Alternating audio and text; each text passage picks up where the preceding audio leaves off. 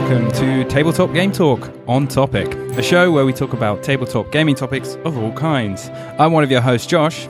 I'm Kitty. And I'm Chris. This week we're talking about real time games. Is this another love 'em or hate 'em category of games, like multiplayer solitaire? What are the pros and cons of real time games? Are they just rush, rush, rush without being able to really think about what you're doing? I don't know. I don't have enough time to. But fin- first, as always, a thank you to our Patreon friends of the show, Adam Harrison, Miles Clark, and the Gift of Games in Grays Lake, Illinois. And hi, Josh. Also, Kitty's time was up. Back in the house after a long reprieve. yeah, it hasn't been that long. Only like what eight No. episodes. Yeah, it's just a little little few here and there. Basically, what happened is Josh found out we were talking about real time games, um, and then arranged to have Fletcher out of town so he could join us. So thank you for that. How mean. I would never do such a thing.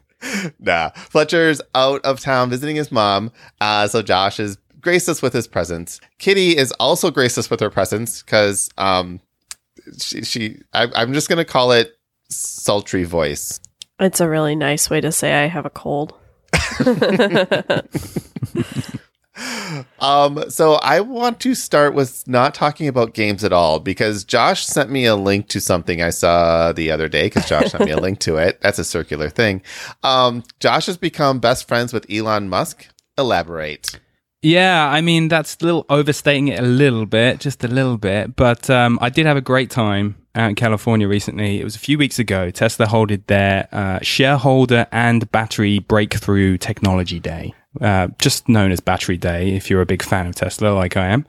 um, it was like a very sort of uh, elite, sort of uh, socially distanced event because obviously coronavirus. So it was a lottery system for people who were existing shareholders. Only 200 people kind of got picked. So I was lucky enough to get picked to go there, which was amazing.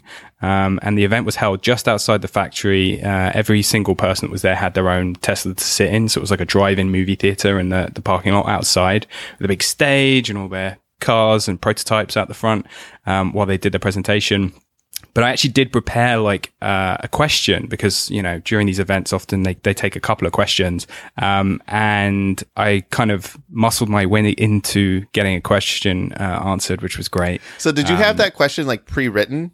Oh yeah, big time. Yeah, and and the reason was is because I I thought I'd probably fluff it if I didn't get something ready. I'd probably like trip over my words or anything. And I was so glad I actually did pre-prepare it because basically we had the event running through the radio system in all the cars and the woman with the mic kind of waiting for the end of the last question that was just happening um, was like turn the, the radio up. Um, and so i turned the radio up they finished theirs and then as i start to say my question i get the immediate feedback of my own voice coming through.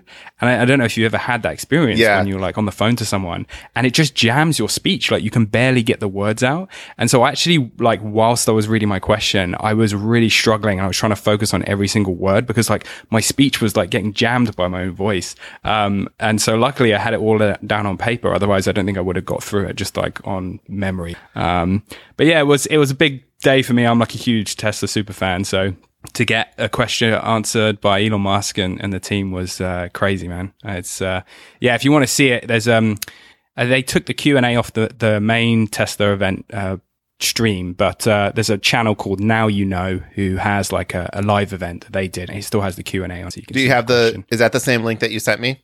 Yes. Okay, I'll push that. Put that in the show notes. Um, yeah, it was pretty cool. Nice. Like the question was about um, basically mining materials for batteries, and he not he not he answered it a little bit, and then he had to call in like several reinforcements to help answer that.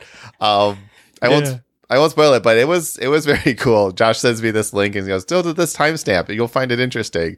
And all of a sudden, this is Josh Phillips, retail shareholder.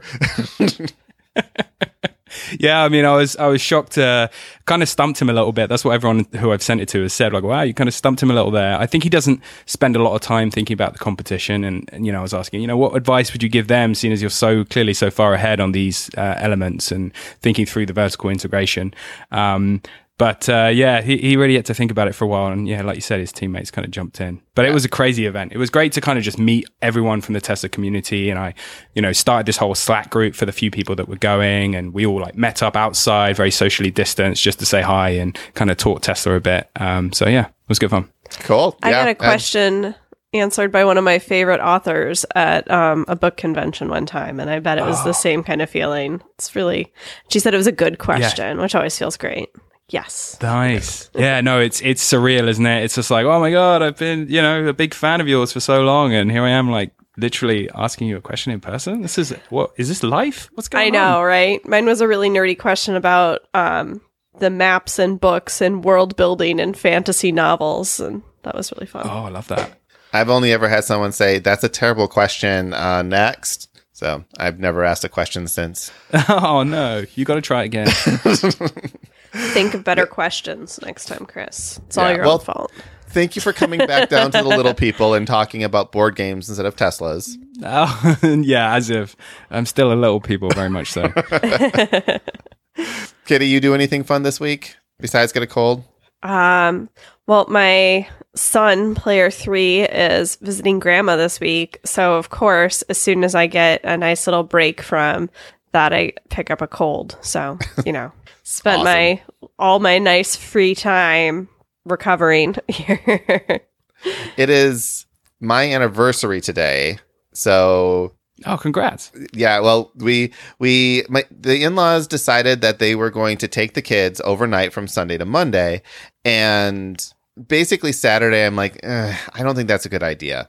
She's four months old. Like the nights are rough, so we convinced him to say, "Okay, come over on Sunday night and Your stay baby the night." baby is not four months old. or, My or four baby is four old. months old. Four Yes. weeks old, yeah. at, at four months, I think I would have been fine. Like she would have been fine. But so I'm like, you guys can watch her all night long if you want to. And and my mother in law, she's like, no, no, I would like to. I'm like, all right, well, I'm gonna go to bed at a normal time. Just let us know if you need help. And I slept for ten hours. It was glorious. Whoa. It feels And so then- good, right? Yeah. so then we got up, um, brought Zachary to daycare, and we went off and we had barbecue for lunch and all you can eat sushi for dinner. And we went to a mall and it was a Monday during the day, so there was no one around. And it was that was our anniversary of just like being out of the house and not having kids. So hopefully we don't get sick. We were wearing masks, so it should be fine. Anyway, I haven't gone anywhere and I still managed to get sick. So. I don't know how that works. All right, let's talk about like some let's talk about some games. So last week, Kitty was talking about a game that you call Racing Demons, Yes, and the world calls Nerds. nerds. Right. I So- I've met somebody else in the world who calls it nerds, but I don't know if everyone in the world calls it nerds. Maybe there's somebody else out there who I think it's um the bicycle versus Hoyle, whichever book you read the game out of, Uh, called them different yeah. names. yeah. So we have a link in the show notes um, last week, and I'll leave it in there for this week too, which is how to play this particular game. But really, we won't talk too much about that version. That is literally multiplayer solitaire with a real time element to it. Which Yeah. got us to talking about real time games, and suddenly we've we've now created a series of game types because we talked about multiplayer solitaire, real time, and what was the one we talked about three weeks ago? Something interesting. I don't know. I would But, have uh, known if I was awake all the way here. Sorry. Hold on. Now now I'm like gonna kick myself. Oh, we talked about randomness in games. So like basically random random games, pure random or whatever, and then multiplayer solitaire and now real time games. So I went through and I started noting first of all, what is a real time game? Like so Josh, to you, if I say real time game, what what do you expect? What it conjures to to mind is a real time game for you? Yeah, it's an interesting one. I was just thinking about that because, you know, in a way, you know, I, feel like a lot of social deduction games would fall into this category, right? Because it's all kind of happening right there spontaneously. And it doesn't have to be a very particular type of game in terms of like just anything that's happening and it feels like it's real time. Um, so yeah, my, my, I mean, I'm a huge fan of social deduction games, so my mind always goes there. And there's lots of accusations being thrown out left, right, and center. And there's no real turn taking in that type of game either, because it's just you know a free for all up until the round ends, and then you have this like moment where everyone kind of goes to sleep or whatever, uh, you know, tactically you're using. Um, so you know, anything with that kind of real time element. I guess some other ones would be like the mind is another good one, um, with less shouting and accusing. Yeah. So Um, Yeah, so both of those games, and I like that you brought up social deduction because um, some like Are You a Werewolf or Witch Hunt or many of those games, the moderator may put a timer on the round. And if you don't make a decision by the time the timer goes up, it's usually bad for one side or the other. So you're encouraged to like move, move, move, make a choice. And even when there's not a timer, it's still all of a sudden just boom, one person can get voted and it just came out of nowhere. Right. So it's, you still have this like sudden, sudden thing. Um, hot potato type of, type of thing. So Kitty, when you hear real time, what do you think? Um, I think of more games like Captain Sonar, or what's the one where you're trying to defuse the bomb? Fuse. There's no fuse. There you go. um, isn't there another one too where you're trying to like you're a doctor? It's the same kind of thing as fuse. Flatline. You're trying Yep. to save someone. Yep, there you go. These are the Same kinds of games. I think of. Yeah, where you have it's basically you have a timer and you have certain tasks you have to complete during a certain set amount of time. And nobody takes turns and you during the gameplay time just kind of go as fast as you can to try to complete a set of tasks. So, and both of those things, both of those definitions are correct. Um, and the more I started digging into this, the more I started finding all kinds of different other real time elements. Oftentimes, when I think of real time games, I think of timers, whether that be a sand, timer or a timer on your phone. Um, One Night Werewolf, you know, going back to the social deduction, that is a, you know, everyone closes their eyes, you go around in a circle, do your thing, wake up, and then you have five minutes to discuss and decide, right? So there's this real time element where there's a timer on get this task done by this time or something bad happened or you don't have any choice. You have to make a choice right now that type of thing. But i also saw so what i wanted to do is go down the top 10 real-time games as found on board game geek. And some of these i've never heard of. And it's interesting how far down the list you have to go to find 10 real-time games in the top 10 of board game geek some of this might be mislabeling. I do think a few games are just not labeled as real time that are, but the number one game as labeled by Board Game Geek is Captain Sonar. Josh, are you familiar with this game? Uh, I feel like I heard about it from you guys way back in the podcast, and you're all like manning some sort of submarine, and there can be a lot of chaos and orders throwing around. And is that right? Yes, it is amazing. Essentially, it is Okay. a it can be a two player, um, usually two to eight player, and you want equal sized teams. Uh, you don't have to because different, you know, you can have one person play two roles.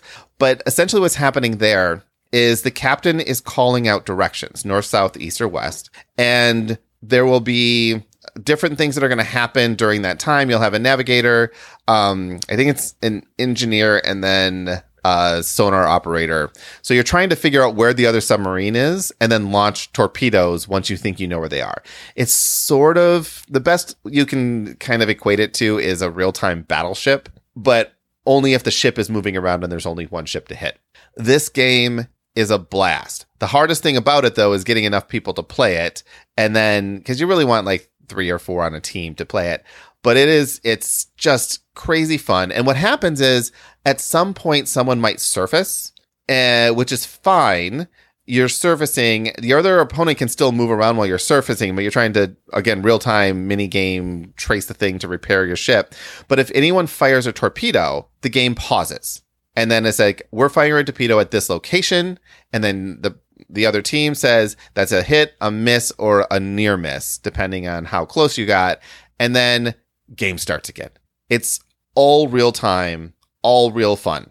And there's no timers. There's no, there's just, you know, you're trying to hit your opponent before they hit you. It feels more like a video game than anything else, which goes outside of both of what you guys, like Kitty, you said Captain Sonar is one that you think about. It's just, it, it's not, it did not come to mind for me until I saw it and I said, oh yeah, of course it's a, a real time game. It just doesn't have a sand timer. That was, and that is rated 147, which is the highest rated.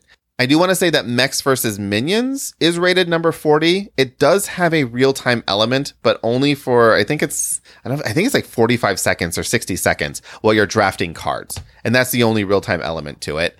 Um, but I still think of it as sort of a real time programming, programming game. The next one though is, is interesting as well. And I, you guys have never played Galaxy Trucker, right? No. Don't think so. So this game, I've only ever played it on the app. And when I played it on the app and found out it was a board game, I'm like, how the heck does that do that? So in Galaxy Trucker, you are attempting to build a spaceship out of tiles that are face down. And you grab a tile from the face down pile and you look at it and you try to put it on your spaceship. And if you don't like it, you can put it back in the middle and then grab a different tile and try to put that one in your spaceship. And then, but the one you put back is now face up and everyone else can see it. And you have a certain amount of time for everyone to build their ship by grabbing these tiles and s- placing it on their ship and then maybe putting the tiles back. But you're kind of racing through and like, oh, you just put that tile out there. I really want that. Maybe I want to get that before Kitty does. But after that aspect of the game, you literally just sit there and flip up cards to see how your ship gets damaged. And everyone's ship gets damaged in kind of the same way and how well did your ship manage to get through this like asteroid ridden lane that you're trying to go through? It is a lot of fun on an app. I don't know how it would play on a board game. Huh. That's an interesting one. It actually kind of reminds me of uh, Throw Throw Burrito a little bit. Just when you were talking about the, all the tiles and you're kind of saying that other people were putting tiles down. Have you heard of this uh, game, Throw Throw Burrito? I've heard of it. I have not played it. Have you played it? Well, see, here's the funny thing. I haven't played it, but I did buy it as a present for my niece and nephews. And um, they, you know, they're quite young. So, like, you know, dad and mum were like saying, well, you know, they, we tried playing it, but we, we still need to get the hang of the, the rules. So I looked up the rules and it's one of those games where you basically, your discard piles, you've got a, a, a load of cards in your hand. Your discard pile is someone else's draw pile. And that's why you it's can just keep spoons. you know, drawing cards constantly to try and get kind of tricks. Um, but the funny thing about that is, and, and there's also some community draw piles too, if, if, you know, the other person's too slow. Um, but what some of these tricks that you get will be um, about throwing the burrito. And there's these soft burrito toys that come with the game. And there's different, you know, uh, tricks that will do different things. So it might be that you throw it quickly throw it at anyone. Maybe you'll have like a burrito duel with someone. You stand back to back and like do a few paces, turn around, try and hit each other. Um, so it's kind of fun that it's like this. You know, it's this card game, but it's all real time. You don't have to wait. There's no turns, and then there's this kind of physical element, a bit like dodgeball thrown in. Um, so, but it's the tile thing that got me thinking of that game because I think it's that element of just picking up a bunch of tiles whenever you want, how however quickly you want, not really relying on other people. Yeah, and It that's, is real fast drafting, basically. And this is it is a version of spoons, basically. But when you complete the sets, it triggers different events, not just grab the spoon, because that's what it it happens in the game. Spoons is just a card game where you try to get.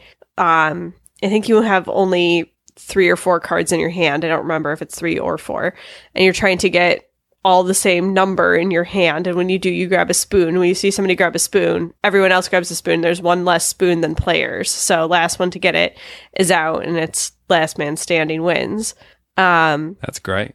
and so Throw Throw Burrito is really similar. I got it for my youth group kids, and they play it a lot, but mostly they just like to hit each other with the burritos. So we were playing um, beanbag tag with the burritos last week because we were like, oh, it's like socially distanced tagged. Everyone just sanitize. And we did. We've been doing outdoor meetings, although now the weather has turned against us. I like burrito tag as a pandemic safe activity. apparently. So that kind of segues into the number three again by Board Game Geek, which is actually 274th, which is Klask.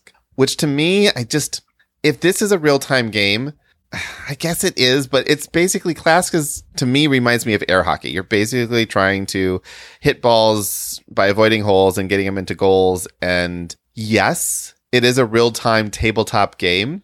Um, I think it misses the spirit of it. So we're going to go on to Kitchen Rush, which is probably one of the most interesting real time games I have never played, but have always been interested in playing.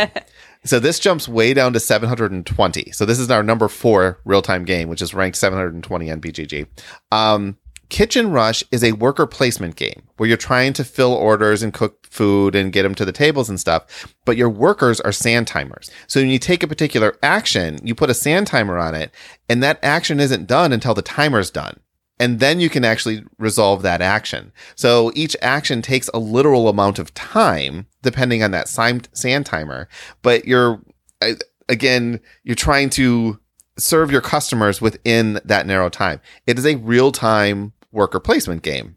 And I think that that's fascinating. I want to play it, but I also understand the chaos that can come from a game like this where if you have multiple people trying to do things, knocking over timers, reaching across the table, trying to just manipulate all in real time feels chaotic. And that gets to our I- first potential issue with real time games.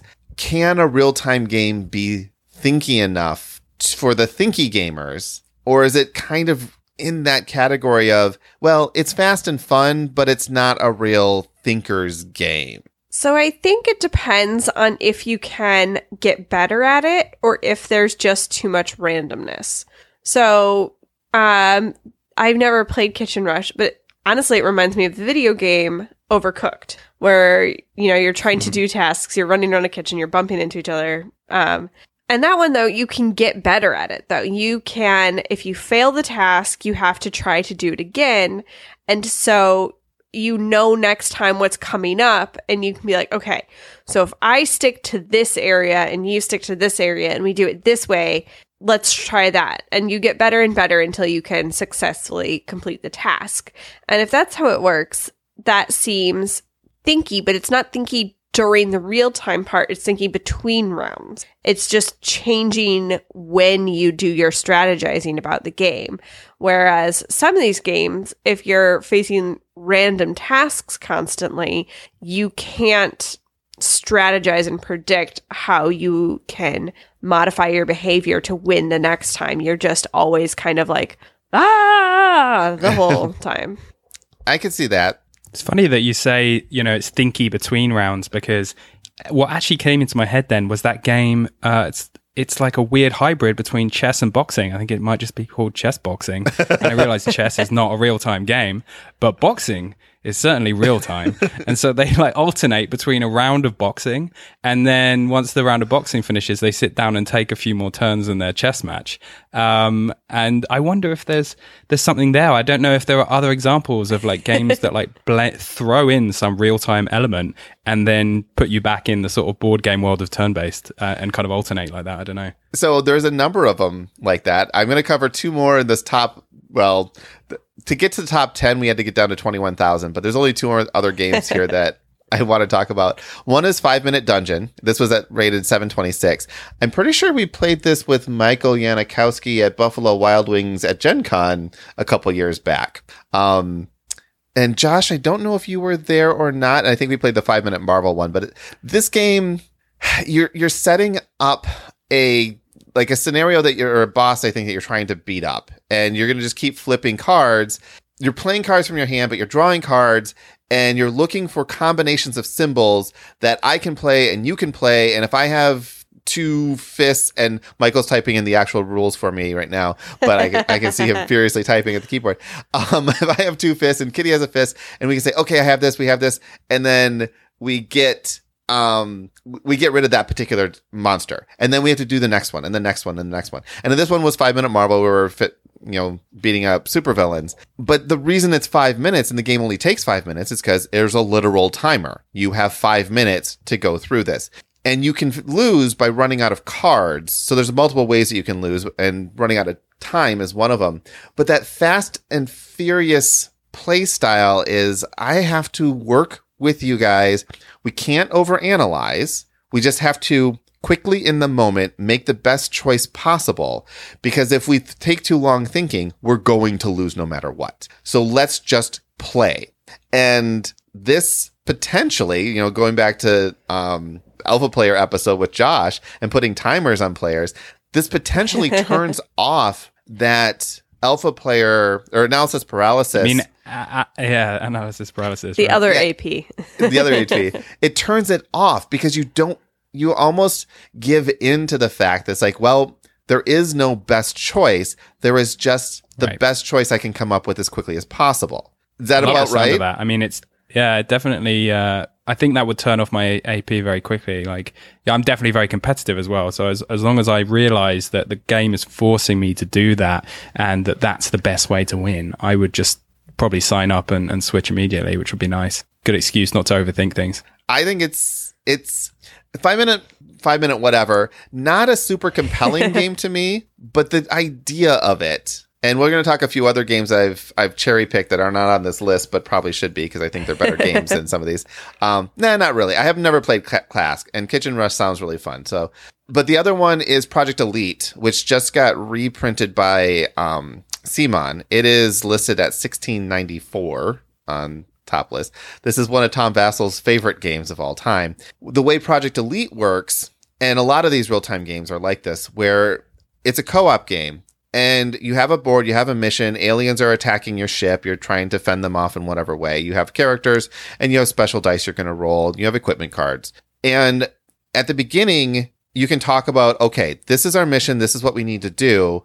Everyone have ideas what's going to happen? Yes. Okay, go. And you have two minutes and you start rolling dice and you start doing what the dice tell you to do. Sometimes they're going to have you move aliens. Sometimes they're going to let you shoot. Sometimes they're going to let you move. And you are just doing your own thing. And you can communicate with your teammates, but you only have two minutes. And as fast as you can roll and resolve these dice, that's what's going to happen and how you're going to get things done. And at the end of two minutes, you stop. And then it's like, ah, ah, breathe. How did we do? Okay. We're going to spawn more monsters now. Board does its thing. And then we go again. And I think it's six rounds. At the end of six rounds, if you've met your mission goals, you win. If not, you lose. So there's only 12 minutes of real time in it. But apparently, and I've seen this in other games too, those couple minutes of real time makes for a very high tension game. Like if you're real time all the time, it can get overwhelming especially if there's like you're just rolling dice, rolling dice. This game, I passed it on Kickstarter because I'm like, eh, whatever. And then I started watching reviews, and just before this episode started, I bought it off of Miniature Market because it does look kind of fun. It is a CMON game, Of course, and I get- yeah, I'm gonna have the FOMO of all the other stuff that you can get for this, but I'm like, eh, that's okay. I don't need another 20 expansions that I'll never play. Base game, I'll try it out. We'll see what happens. Um, but we also did this. Um, Josh, you played XCOM with us, right? Way back when. Yeah, it did indeed. So this one, I don't uh, remember actually playing the game. I just remember setting it up for a really long time. Yes, that too. Well, there's no rule book with XCOM. It's just it all runs by the app. But the way XCOM works is there's a real time portion of it where it's up to four players and one person's like calling out what people need to do. And on your turn, you have to make a decision and you can't go on to the next step until that person's made their decision. So there's like pressure right now on the tech track. What are you doing, science officer? What are you doing? What are you doing? What are you doing, military? You know, that type of thing. And there's a lot of pressure to make a quick move so that everyone can get their as many turns in as possible. But there's also a lot of pressure to make the right move. And everything's moving so fast. And then just when you're like, I can't take it anymore, everything stops. Timer stops. And then you do the resolution. And the resolution is basically rolling dice, resolving, you know, decisions you've made, you resolve those decisions. I really, really like this game. I've only played it a couple times because I can't get people to want to play it because it's confusing. There's no rule book. Wait a minute, what are we supposed to do? Also, it's so hard. All you do is lose in this game. It's miserable. But Josh, what did you think of it? Uh, yeah, I thought it was uh, it was like a steep learning curve, and that I think that's probably why you're finding it hard to find people to play it. I think once I, if I played it enough, like two or three times, even, um, I would probably get into it. And I want to say, isn't this like an Eric Lang game or something? Yes. uh, I'm pretty or- sure it's a fantasy Right. flight game. I think it's Eric Lang. Yeah.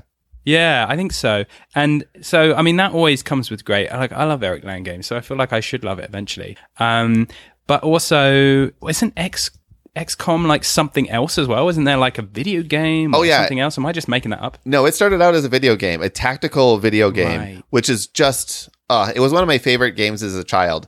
Uh, I just saw the a Switch version of it. They have XCOM 2, and I'm like, I so want this. And no, I'm not going to buy it because I know I will never play it. But I want it for nostalgic purposes because it's so. Uh, XCOM was so good. At least when I was a kid, it was. Yeah, As this. somebody uh, who just brought home 13 Barbies from her parents' house, I have no room to criticize you. There's just some things. I bought a bunch of Sweet Pickle books for Zachary.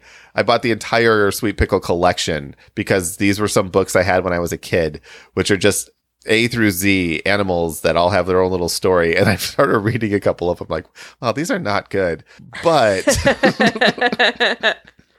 Yeah, I understand that feeling. I, I recently purchased like an old retro Sonic game, and and I was just like, oh, I'm gonna love this. Yeah, like let's get back into this. Uh, and uh, I just I thought I found it really terrible experience. I'm like, oh man, I've lost it. Um, but I think there are some games I would go back to and, and not feel that way. Like definitely Super Mario World, uh, I think would still still have that pizzazz. And Yeah. uh, I don't know some of the other classics that, Well, but I- for some reason Sonic wasn't working for me. I think this is how you know Restoration Games makes their money is they they give you the experience you remember having, not the experience you actually had. they they make them better Right. games. It, yeah, they don't just re-release. yeah, it's true. They basically take crappy old games, I mean, great old games, and de- develop them.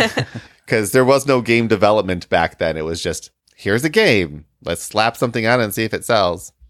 So I wanted to go over the, um, a set of games, though, just so we're on the same, um, basically the same level. So we talk about some of these issues with real time games. So right off the bat, I'm just going to ask Kitty, do you like real time games? Sometimes.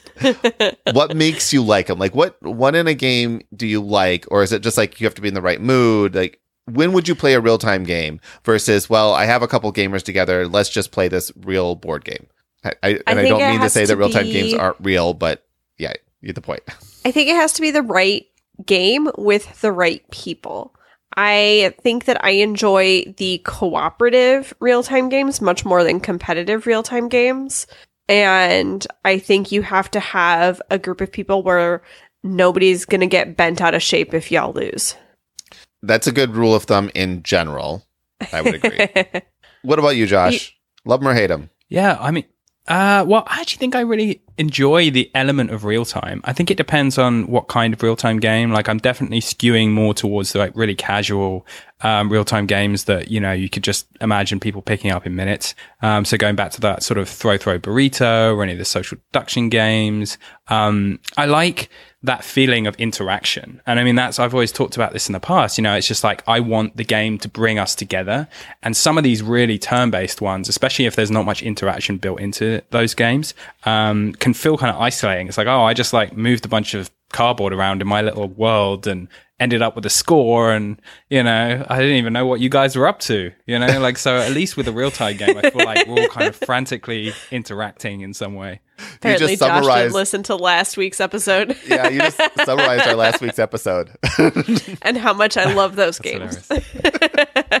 but but that's sort of i mean that's a good point right when you're playing kind of these multiplayer solitaire games they're almost the antithesis of real-time games except for nerds and or you know racing demons that are like the combination of the two of them put It is together the it is the middle of the Venn diagram. yeah um well what do you think? So kitty you mentioned um co-op games. So escape room games like escape room in a box. Oftentimes these games have an actual timer on it.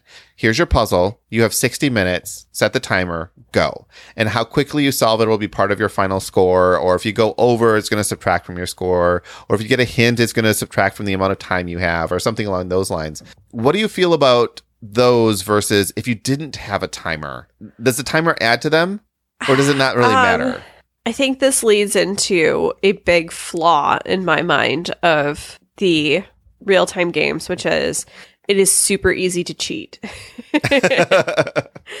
um, with these escape room games, it's like, uh, yeah, yeah, you know, we'll just, yeah, we were close to an hour. It's fine. We were, we succeeded. We win. Yay. Um, and with the co-op ones, it's, you know, we all cheat together, so it's not so bad. But also in these real-time games, if you're playing competitively, it's super easy to just, you're all doing your own thing. Everyone's busy. No one's going to catch you, you know. And I had a problem with one of my kids doing this, playing throw through a burrito. And I was like, uh, excuse me. so, yeah. That is actually a main complaint of competitive real time games. And don't worry, I know a lot of people are thinking Tapestry right now. We're going to talk about Tapestry. Um, actually, let's just talk about Tapestry right now because it is a real time game that doesn't do any of the things we've said so far. This is a competitive Euro worker placement real time game. And if that sounds like a lot, it, it is. Um, the way it works though is is kind of ingenious. I, I really really like it.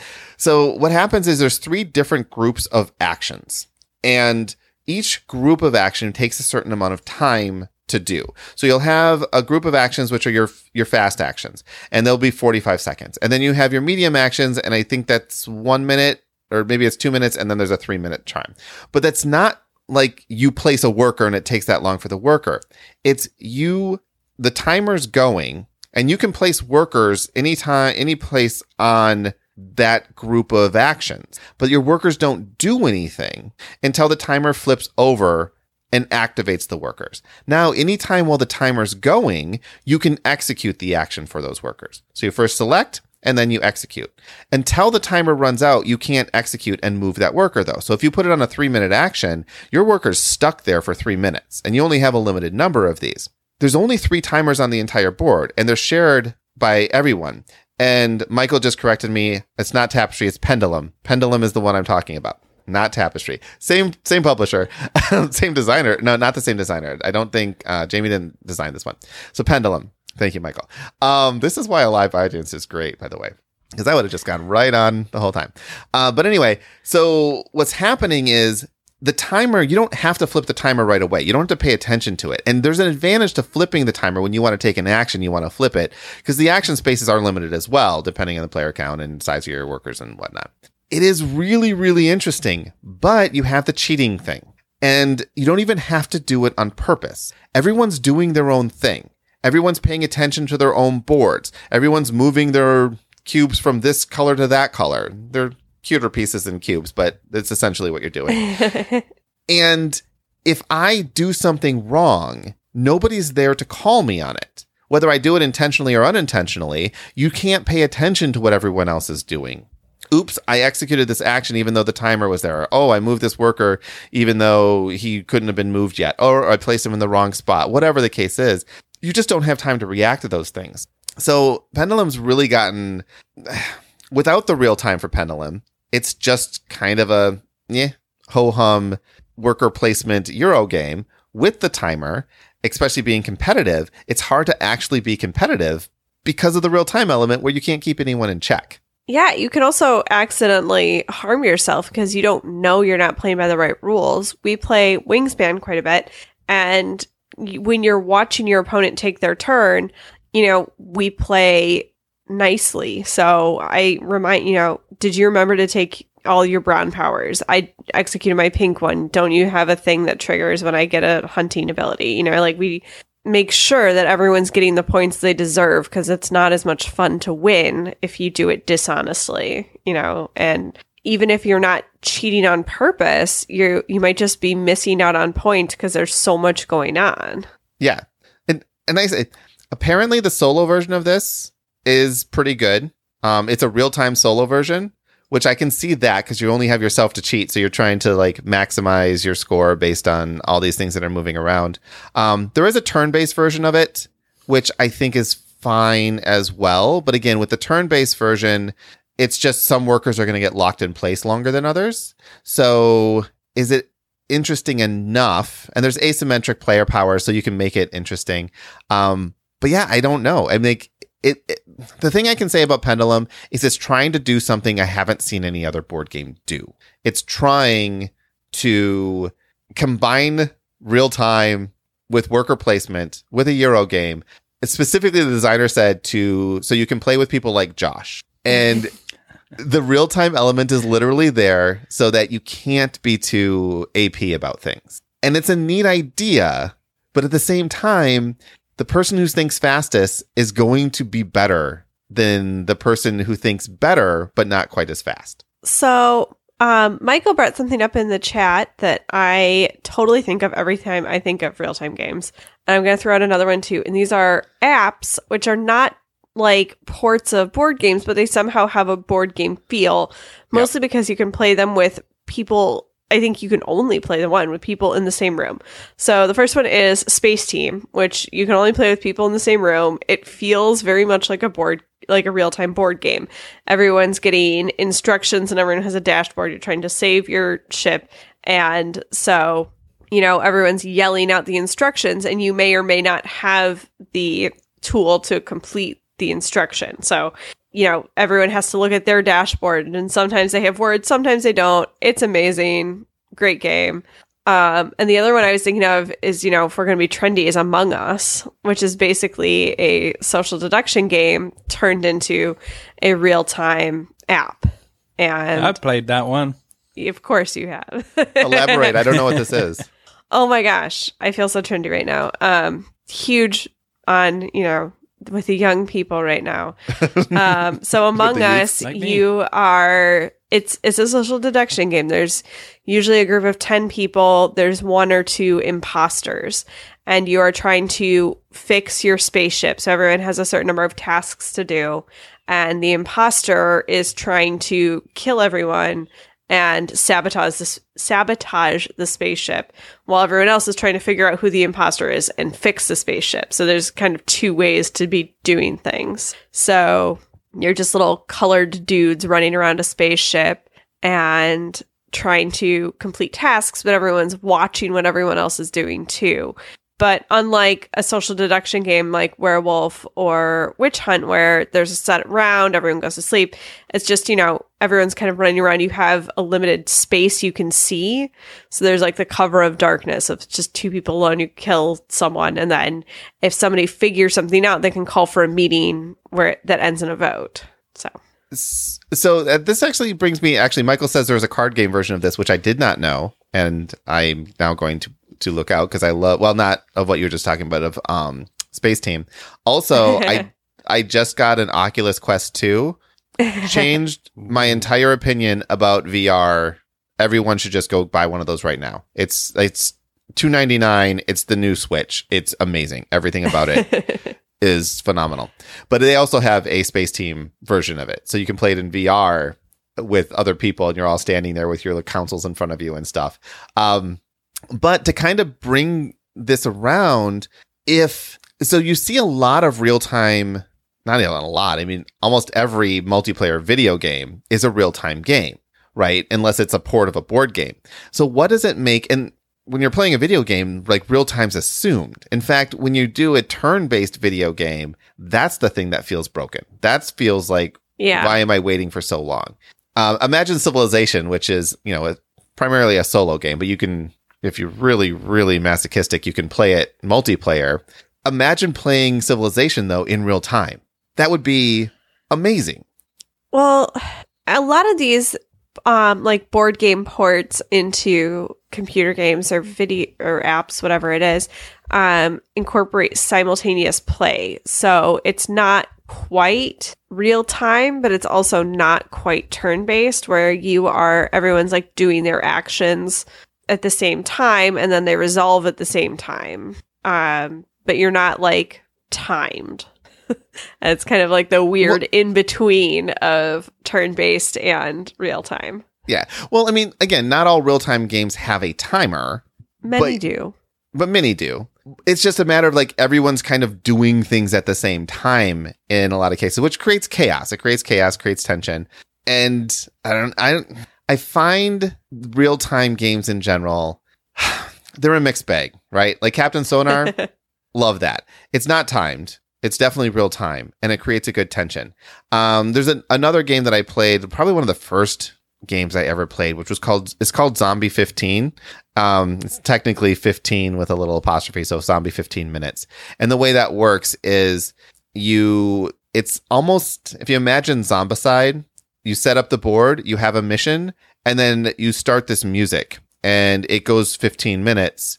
And when the 15 minutes is up, if you haven't made your goal, you die. Like that's it. You've been overwhelmed. And there's certain things that can happen during that 15 minutes. It's 15 minutes of just intense play. And you have to wait for other people to take their turn. And there can be frustration in there because if Josh is taking too long to take his turn, like Josh, you just wasted two minutes of our time. So we're going to all die because of you. um, and I've said that, you know, Don't be Sounds silly. In that, in that scenario, I would just take a really quick, suboptimal, terrible move, and then you couldn't shout at me. exactly. That's But then everyone shouts at you for taking a bad move. It's a no win. It doesn't sound like fun. It sounds awful.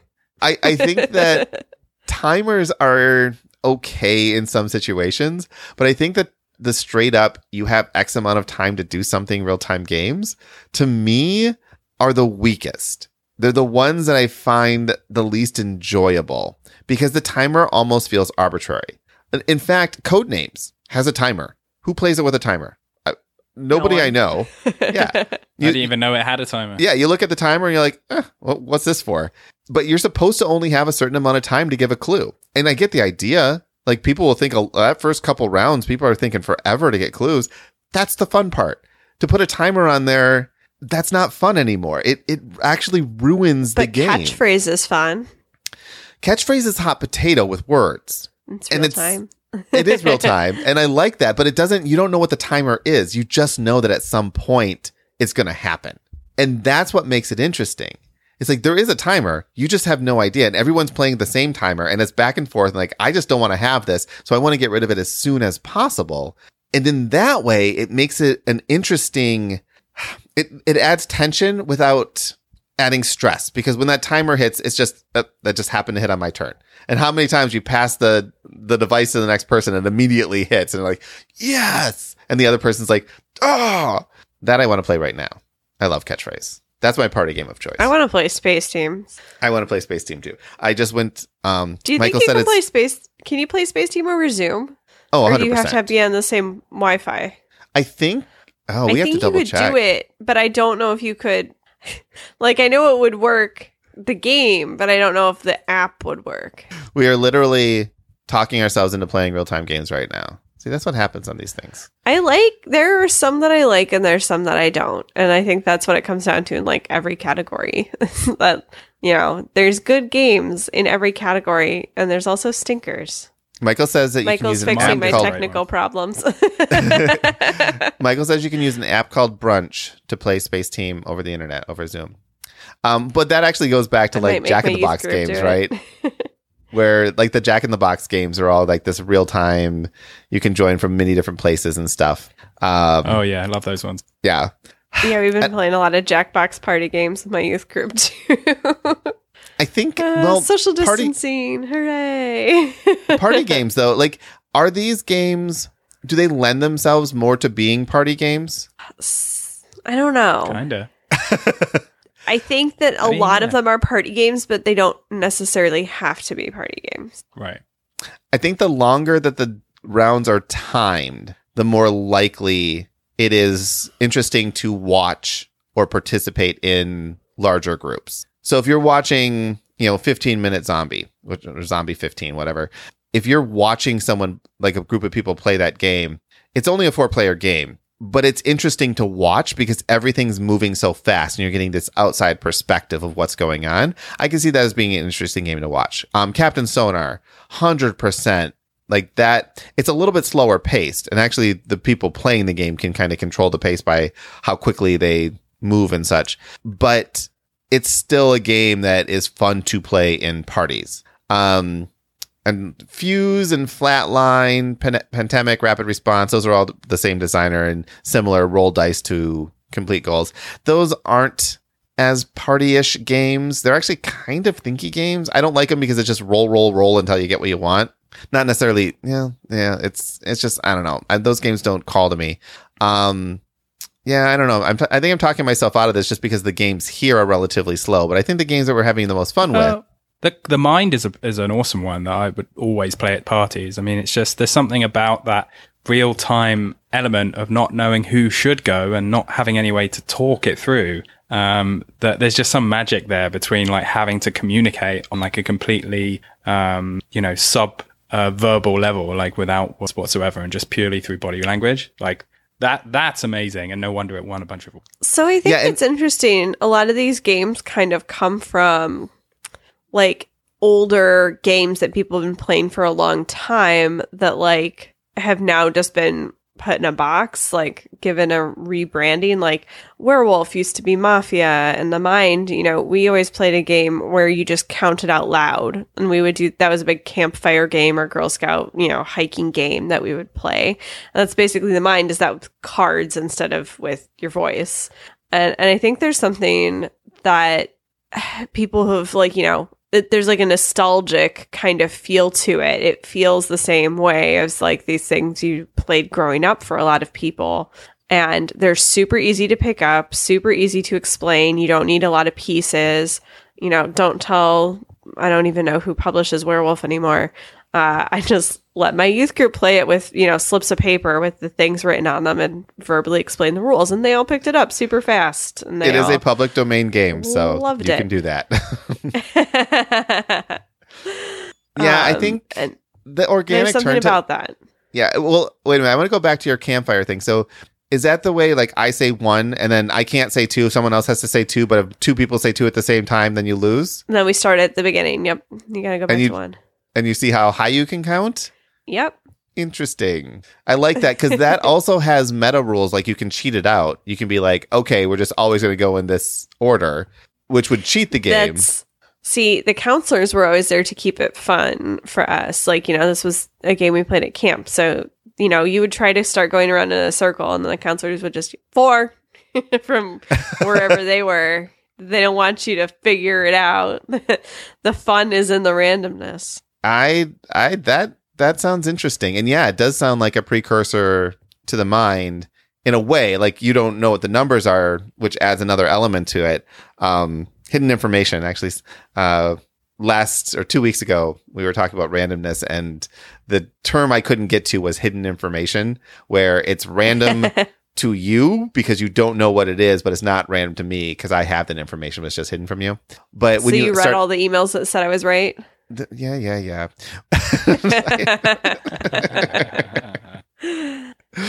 but I think that with real time, again, real time isn't a particular. Um, um, the games that we've talked about, all of them use real time in very different ways, or many of them use real time in very different Yeah. ways. It's there's a few categories. Yep. And, and Michael brought up like real time games that have or games that have a real time phase.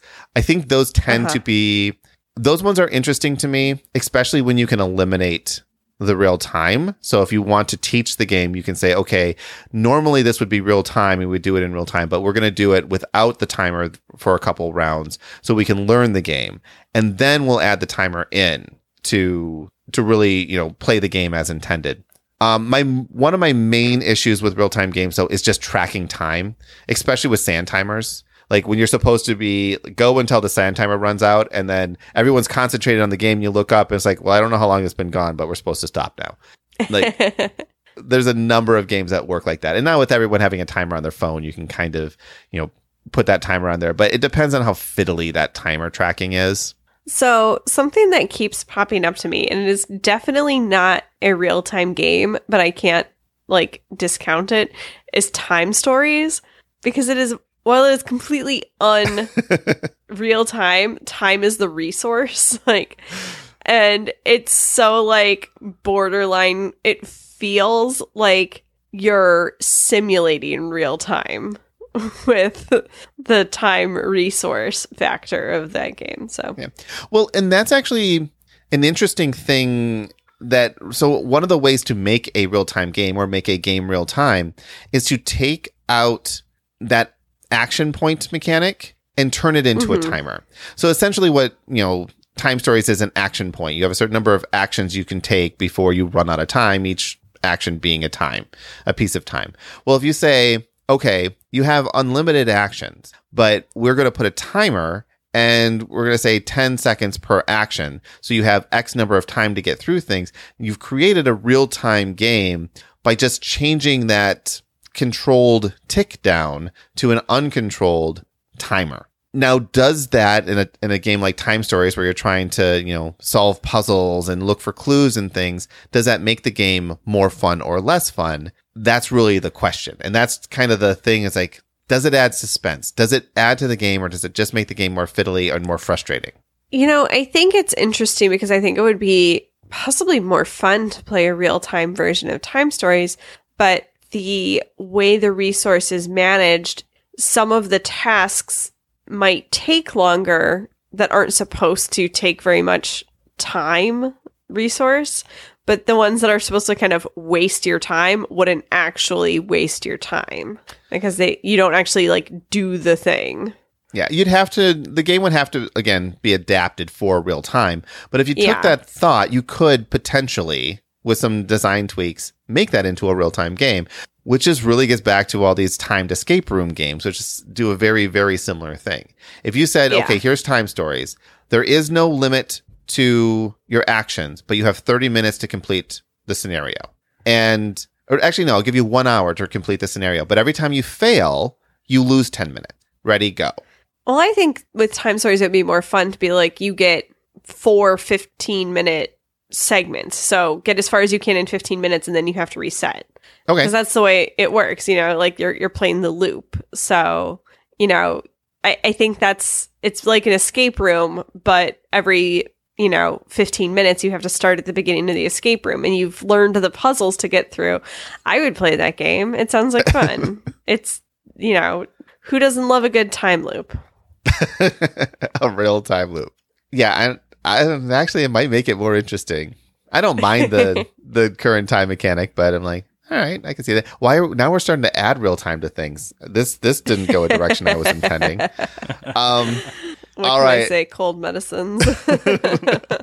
I say I'm just gonna go through. Um, so why real time? A few things that we've talked about. I just kind of notes I had put down. Um, real time does reduce the alpha player syndrome in co-ops.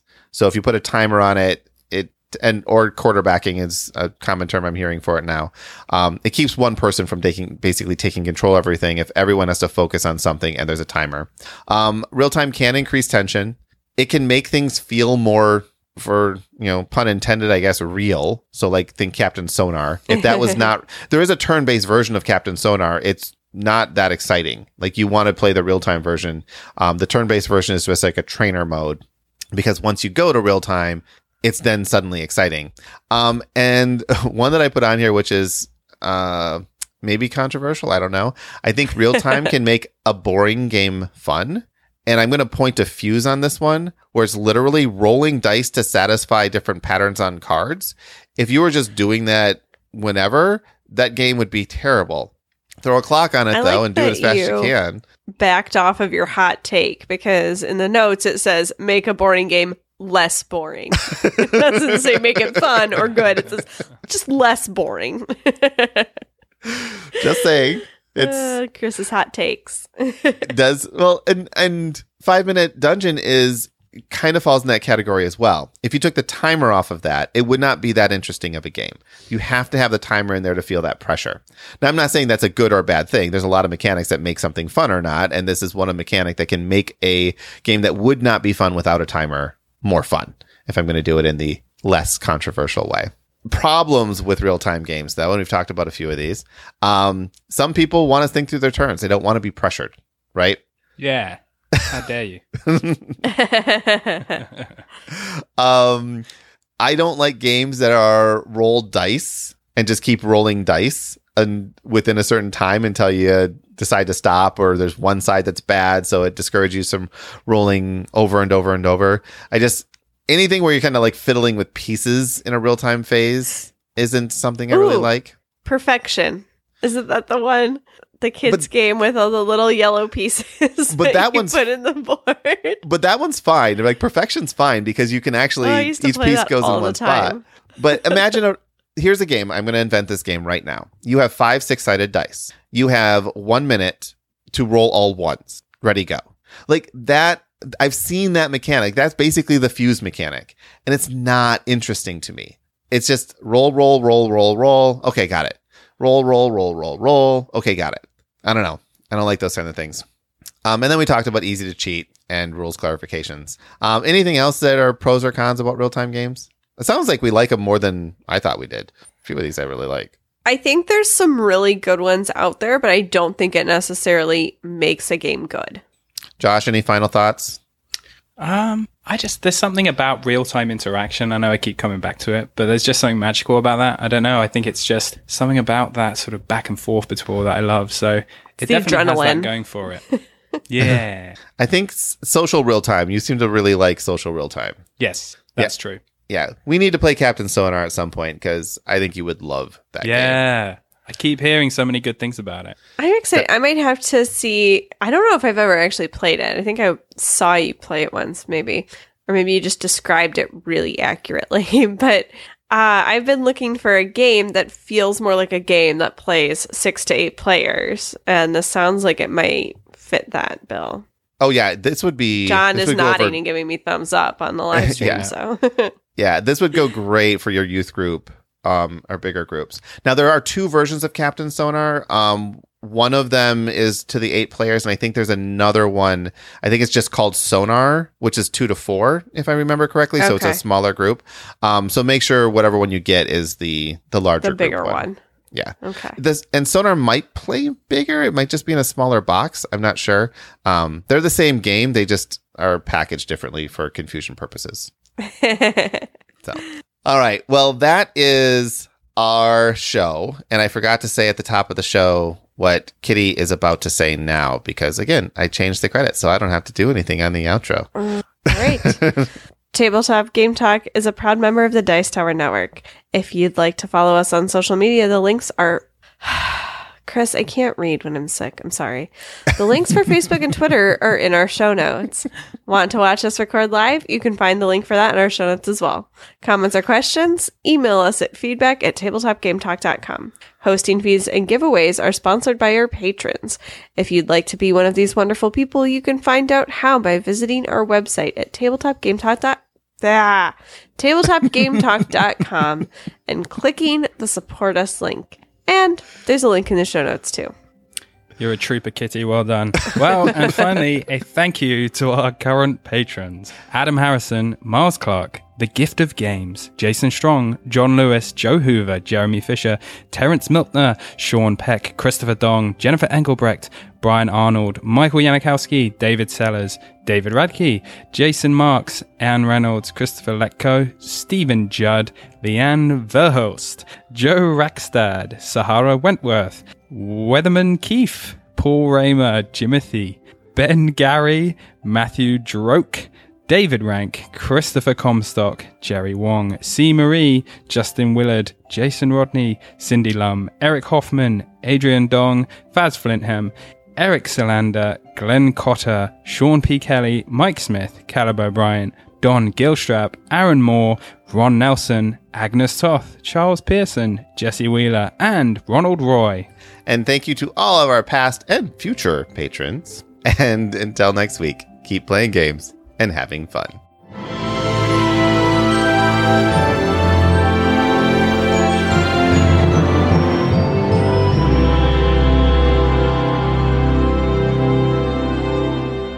So, Josh, are you going to get a Quest 2? A Quest 2? What's a Quest 2? It is a VR headset that has video games on it. Apparently, Chris is getting some sort of commission. He's trying to get everyone in on it. No, you know, my friend Zach told me about this, and apparently they're amazing. They- he was blowing them up as well. So I'm kind of like getting to that point. Like, maybe I should. I got one last week. Sydney's like, you know, you know her. She's not really into video games or anything like that. She put it on. Right. Within five minutes, I asked her, I was like, do you want one? She's like, yes. And it'll be here tomorrow. Wow. That's yeah. amazing. It is insane. It is so good. okay. I think You're Kitty- winning me over. This I- might happen. This might happen. All right. I think Kitty's dead now. So bye, everyone. Can I push stop? Bye.